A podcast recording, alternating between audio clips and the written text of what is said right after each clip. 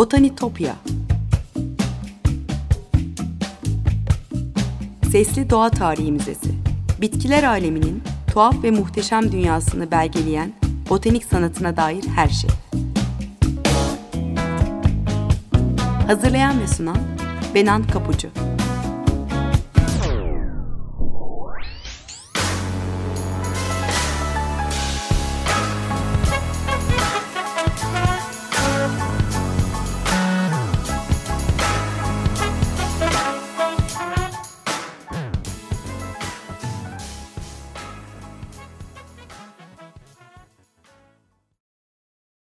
Merhaba sevgili Açık Radyo dinleyicileri. Bir haftadan sonra yine Botanitopya'da bitkiler aleminin tuhaf ve muhteşem dünyasında beraberiz. Anlatıcınız ben Benan Kapucu.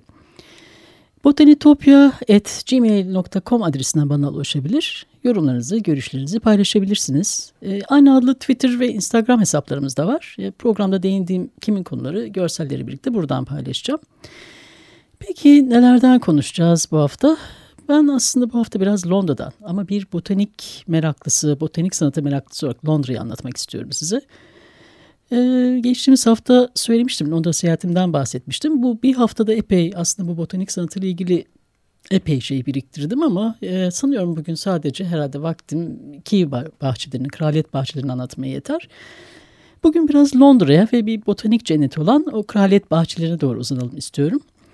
Tabii Londra kültürün ve medeniyetin merkezi bunu biliyoruz. Ee, ama öte yandan dünyanın her yerinden bitki örnekleri taşıyan maceracıları sayesinde şüphesiz botanik bilimin de beşiği küresel merkezi. Bunu tabii Londra'ya gittiğimde o kentin ortasındaki o devasa parkları gördüğümde özel bahçeleri, o özgürce ve dağınık duran yaşlı ağaçları, evlerin pencerelerinden taşan o envai çeşit çiçekleri, e, yol kenarlarındaki o yabani çiçekleri gördüğümde de hissettim e, bu şeylerin, bahçelerin, çiçeklerin doğal ve dağınık görmesi zaten İngiliz bahçecilik anlayışının en önemli özelliği. Şu kıvrılan dereler, patikalar, e, sanki buketler halinde serpilmiş gibi görünen o yabani çiçekler aslında Londra'ya böyle sanki John Constable'ın o pastoral tablolarından çıkmış gibi bir görüntü veriyordu. Tabii Londra'ya o gözle bakmak yani hele de işte güneşli bahar günlerini yakalamışsanız bir botanik meraklısı olarak inanılmaz ilham verici el değmemiş, dağınık gibi duran ama aslında ehilleştirmiş bir doğa. E, zaten e, İngiltere endüstriyel devrimden sonra e, doğal çevreyi tehdit eden bu makineleşmiş yaşam biçiminin olumsuz sonuçlarını ilk yaşayan ülke olduğu için e, bahçecilik anlayışında da o biçimsel kuralcılığa karşı biçimsel özgürlüğü savunmuş bir ülke. Yani 19. yüzyılda birçok düşünür asıl vahşiyi övüp yüceltiyor hemen her konuda doğal olana özlemi dile getiriyordu. Yani doğal düzen, doğal oran, gerçek düzen. E, Güneybatı Londra'da e, Kiev'de kurulmuş olan kraliyet bahçeleri kelimenin tam anlamıyla küresel bir botanik hazinesi. E, dünyanın en büyük ve en çeşitli botanik ve ekolojik koleksiyonu yani bitki ve mantar örneklerini barındırıyor burası. E, Londra'nın merkezinden e, Richmond yönüne giden bir metro hattını kullandığınızda en fazla 30 dakika içinde bir cennete varıyorsunuz adeta. E, bin bir türlü kuşlar, ördekler, hayvanların yaşadığı, yüzlerce yıllık yaşlı ağaçların olduğu, binlerce bitki çeşidini görebileceğiniz bir cennette buluyorsunuz kendinizi. E, bahçeler içindeki her bir peyzaj, göletleri, habitatıyla, bitkisiyle, ağacıyla, kuşuyla, kurduyla özenle tasarlanmış ama sanki doğal ve kendiliğinden ol, oluvermiş gibi görünüyor. E, bu da dediğim gibi o İngiliz e, bahçecilik anlayışının bir sonucu aslında. E, işte sülünler, tavus kuşları, yeşil papağanlar gibi egzotik kuş türleri de her an karşınıza çıkabiliyor. Hatta bazen değercesine başınızın üzerinden uçabiliyor. E, 44 bine yakın farklı türe ev sahipliği yapıyor burası. Kimi bu türlerin kimi yok olma tehlikesiyle karşı karşıya. E, 121 hektarlık bir alanı kapsıyor bu bahçe. E, UNESCO'nun Dünya Miras listesinde e, aynı zamanda. E, mabet ağaçları var, yaşlı meşeler var, dev sekoyalar var, akasyalar var. E, ve neredeyse ağaç büyüklüğüne ulaşmış her renkte orman gülleri ve dev ladinler var bu bahçede. E, Kral 3. George'un yaşadığı Kiev Sarayı, e, büyük pagoda e, ve Victoria mimarisinin nadide örnekleri olan seralarda yükseliyor bu bahçede. E, tabii bu Victoria dönemine ait yapılara e, 1980 yılında da e, Galler Prensesi serası eklenmiş. Bu sırada da işte 10 farklı iklim kuşağından örnekler, işte canlı bitki örnekleri sergileniyor. E, bahçelerin önemli bölümü yani dörtte üçlük kadar bir alanın e, arboretuma ayrılmış. E, yaklaşık 14 bin ağacı bar, barındıran bir canlı ağaç müzesi burası. E, Kievan ilk yöneticisi Sir William Hooker'ın diktiği ağaçlar da var bu arboretumda. Yani Kraliyet Bahçesi'nin ilk günlerini tanıklık etmiş anıt ağaçlar var. E, bunlar da parkın gözdesi ve yaşları işte 18. 18. yüzyıla dek uzanıyor. E, Kiev'dakiler Old Lions diye yani yaşlı aslanlar diye bahsediyor bu ağaçlardan. Ve bunlardan tabii benim işte etkileyen en önemli ağaçlardan biri de e, İngiltere'nin en yaşlısı olan mabet ağacı. E, 3. George zamanında 1762 yılında dikilmiş bu mabet ağacı. Yani Doğu kültürlerinde uzun ömürle ilişkilendiren bir ağaç mabet ağacı yüzlerce yıl yaşayabiliyor. E, mabet ağacı o kadar uzun zamandır dünya üzerinde ki dinozorlarla bile tanışmış olması muhtemel. E, yürek biçimdeki iki loblu yapla, yapraklarını buna biloba denen yapraklar yani biraz e, kalbe benziyor e, biçimleri. E, bu yaprakların 200 milyon yıl öncesinde tarihlenen fosilleri bile bulunmuş. Yani üreme biçimi ve yapısı da pek çok açıdan e, bu mabet ağaçlarının kadim geçmişine işaret ediyor ve yani onun canlı bir evrim laboratuvarına dönüştürüyor. E, hayatta kalma konusunda da bir, bir uzman mabet ağacı. E, bununla ilgili ilginç bir ayrıntı var. E, Hiroşima'ya atılan at, atom bombasından iki yıl sonra e, mabet ağacı kavrulmuş gövdesinden yeni filizler vermiş. Bu da bunun kanıtı. Yani üstelik bu e, bombanın merkez üssüyle arasında sadece bir kilometre vardır ağacın. E, bu anlamda aslında ne kadar kadim e, bir ağaç olduğu e, da kanıtlıyor tabii bu durum. E, tabii Lukomb meşesi de bu Kew Garden'da beni etkileyen ağaçlardan biri. E, William Lukomb tarafından 1762 yılında dikilmiş. Türkiye'den getirilen bazı meşe fidanlarının yaprak döken olmadığını gören Lukomb e, Türk meşesi ve mantar meşesini melezleştirerek yeni bir tür elde etmiş ve bu orijinal fidanları 1773 yılında Kiev'e taşımış. E, Lukomp ağaçları yani orijinal ağacın klonları olarak çoğalmış ama burada e, Türk meşesi ve mantar meşesi hibritlerini de bazen yanlışlıkla Lukomp meşesi olarak adlandırabildiği de yazıyor e, Kiev kaynaklarında. Tabii bu uzmanlık isteyen bir konu. E, Türk meşesinde 21 türü varmış bahçede. E, şimdi bu Kiev e, kraliyet bahçelerindeki anıt ağaçlardan bir diğerine gelirsek o da pagoda ağacı yani o yaşlı aslanlardan biri. E, pagoda ağaçları da 1702 yılında Witten Arboretum'dan getirilmiş. E, bu türlerin ilk örnekleri e, 1653 yılında e, İngiltere'ye James Gordon tarafından getirilmiş. Tabii ilginç olan e, buradaki pagoda ağacı dikey değil de yatay olarak büyümüş.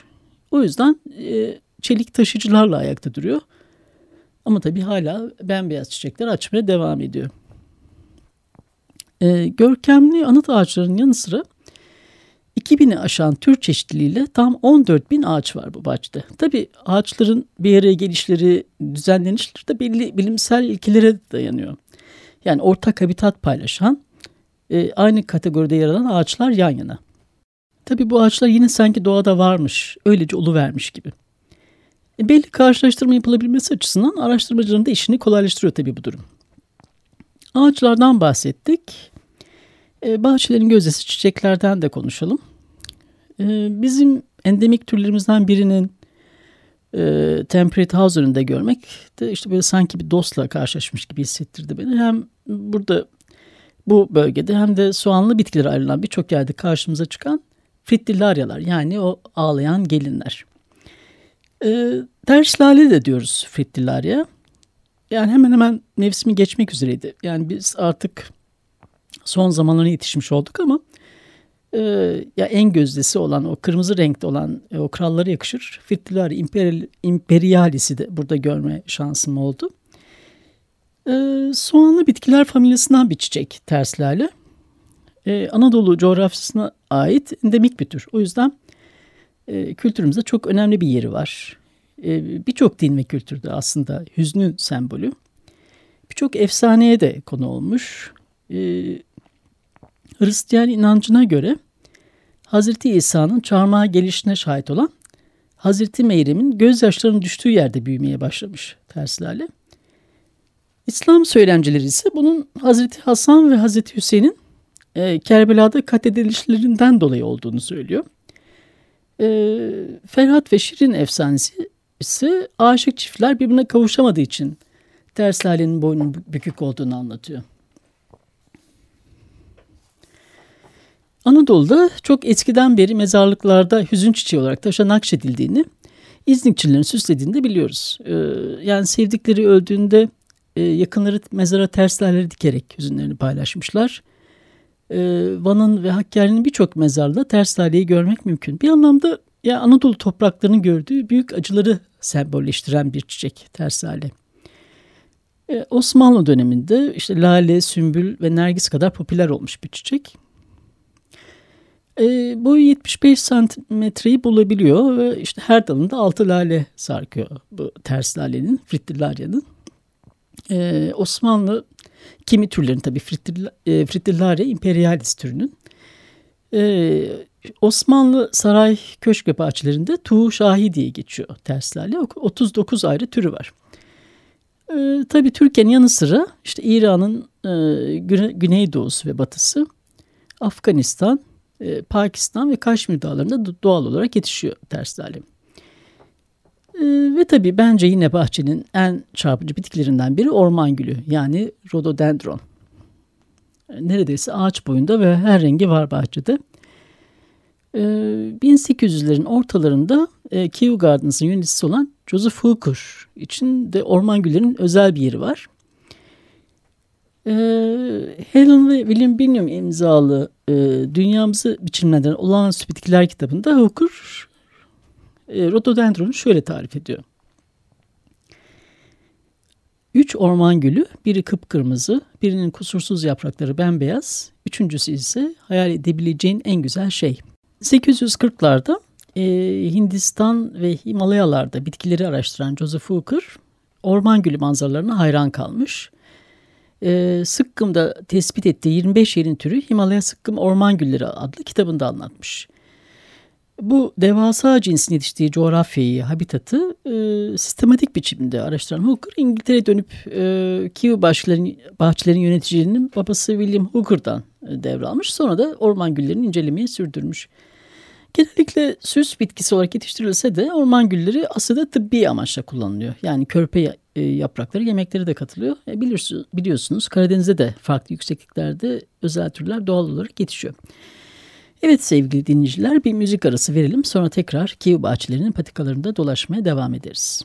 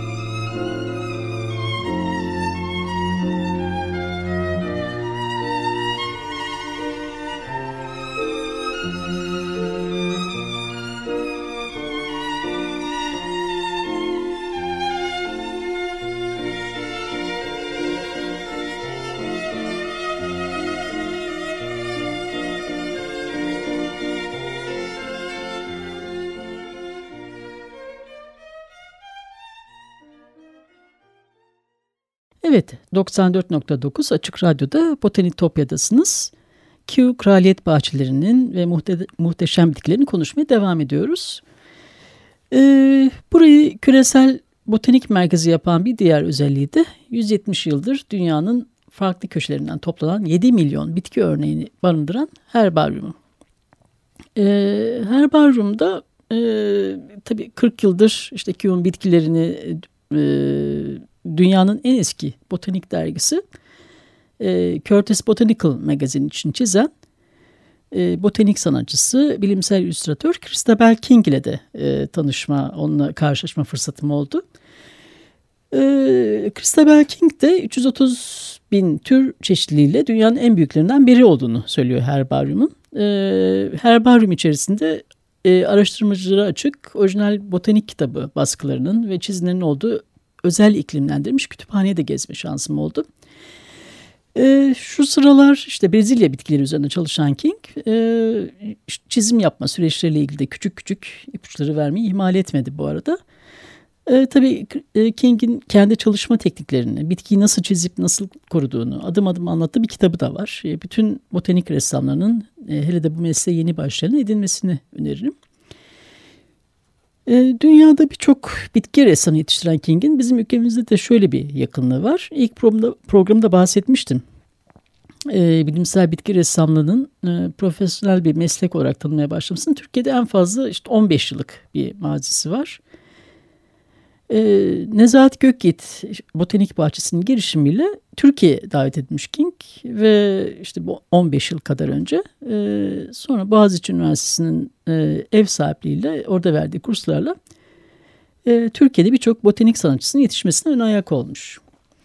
E, geçtiğimiz günlerde bir sergi eşliğinde e, ikinci baskısı tanıtıldı. Resimli Türkiye Florası. E, bu projeye yaptığı katkılar da tartışılmaz aslında Christabel King'in.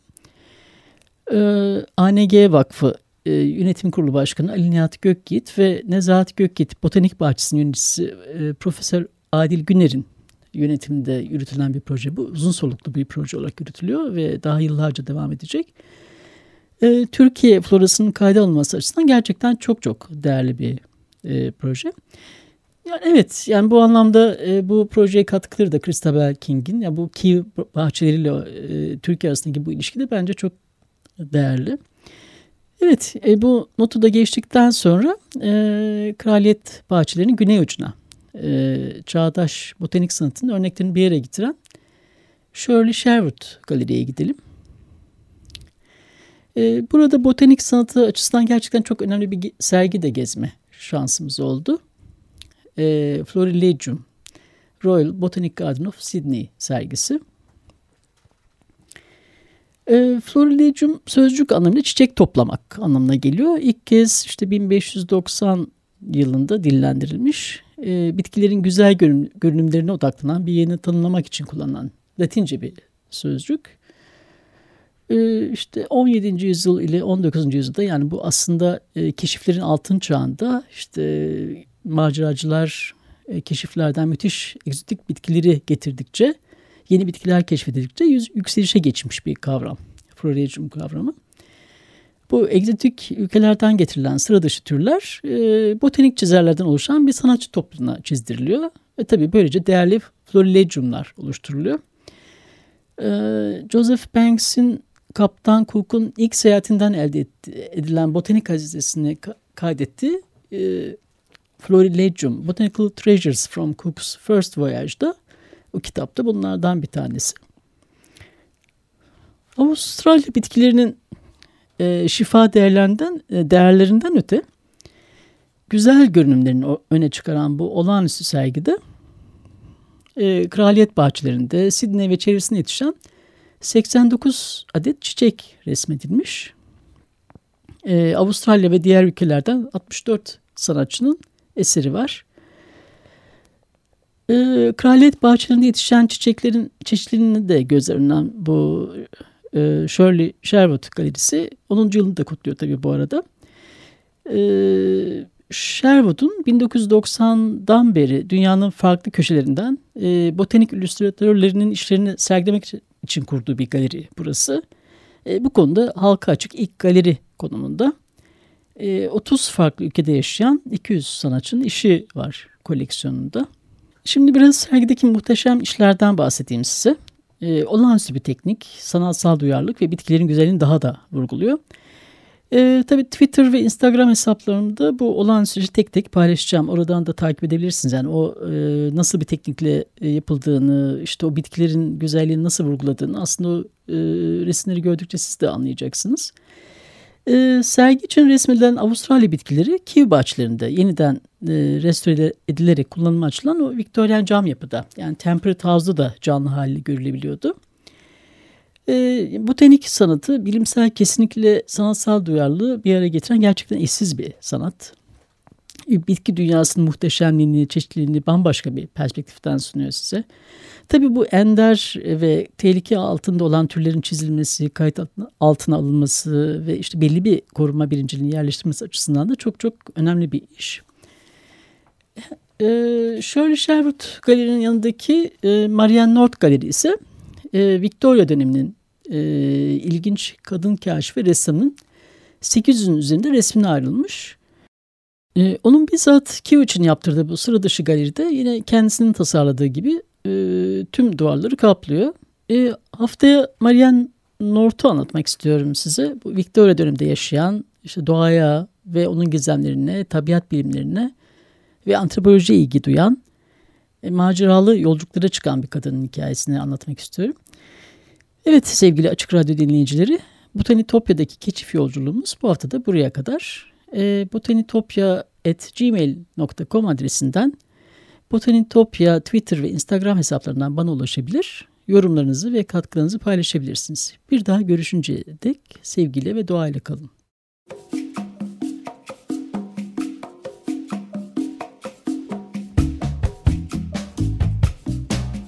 Botanitopya